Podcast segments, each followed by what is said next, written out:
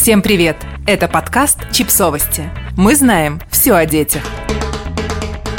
Пять советов, как смотреть телевизор с пользой.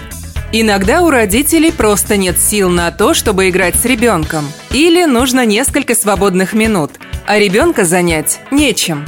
Остается только усадить его перед экраном. Есть немало способов сделать это занятие не только невредным, но еще и полезным – Смотрите документалки.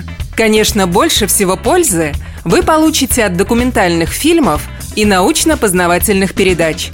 Поищите образовательные каналы Discovery, National Geographic, Net Geo Wild, Viasat History и другие. На них показывают познавательные передачи на самые разные темы. Их интересно будет смотреть и ребенку, и вам.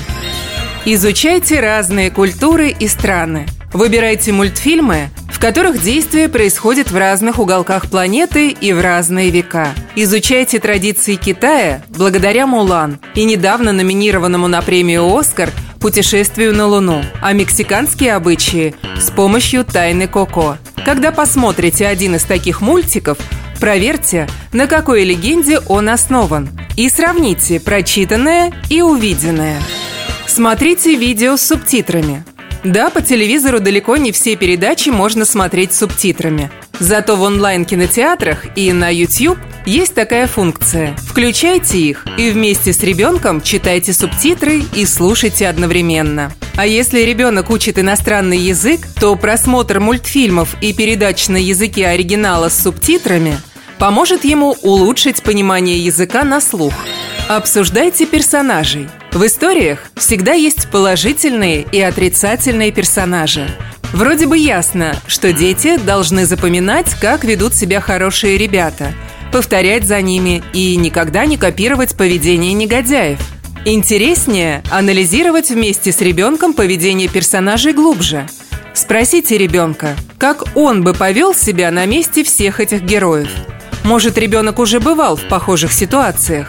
Какой совет он бы дал этим героям? Разбирайтесь в рекламе. Кстати, о рекламе. Немало проблем во время просмотра телевизора доставляет именно она. Исследования показывают, что дети легко поддаются уговорам с экрана купить игрушку и начинают выпрашивать ее у родителей. До двух лет дети обычно не отличают рекламу от передач.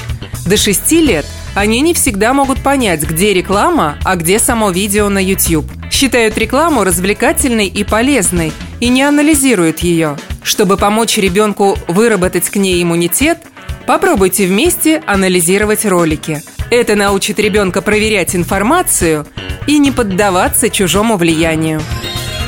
Подписывайтесь на подкаст, ставьте лайки и оставляйте комментарии. Ссылки на источники в описании к подкасту. До встречи!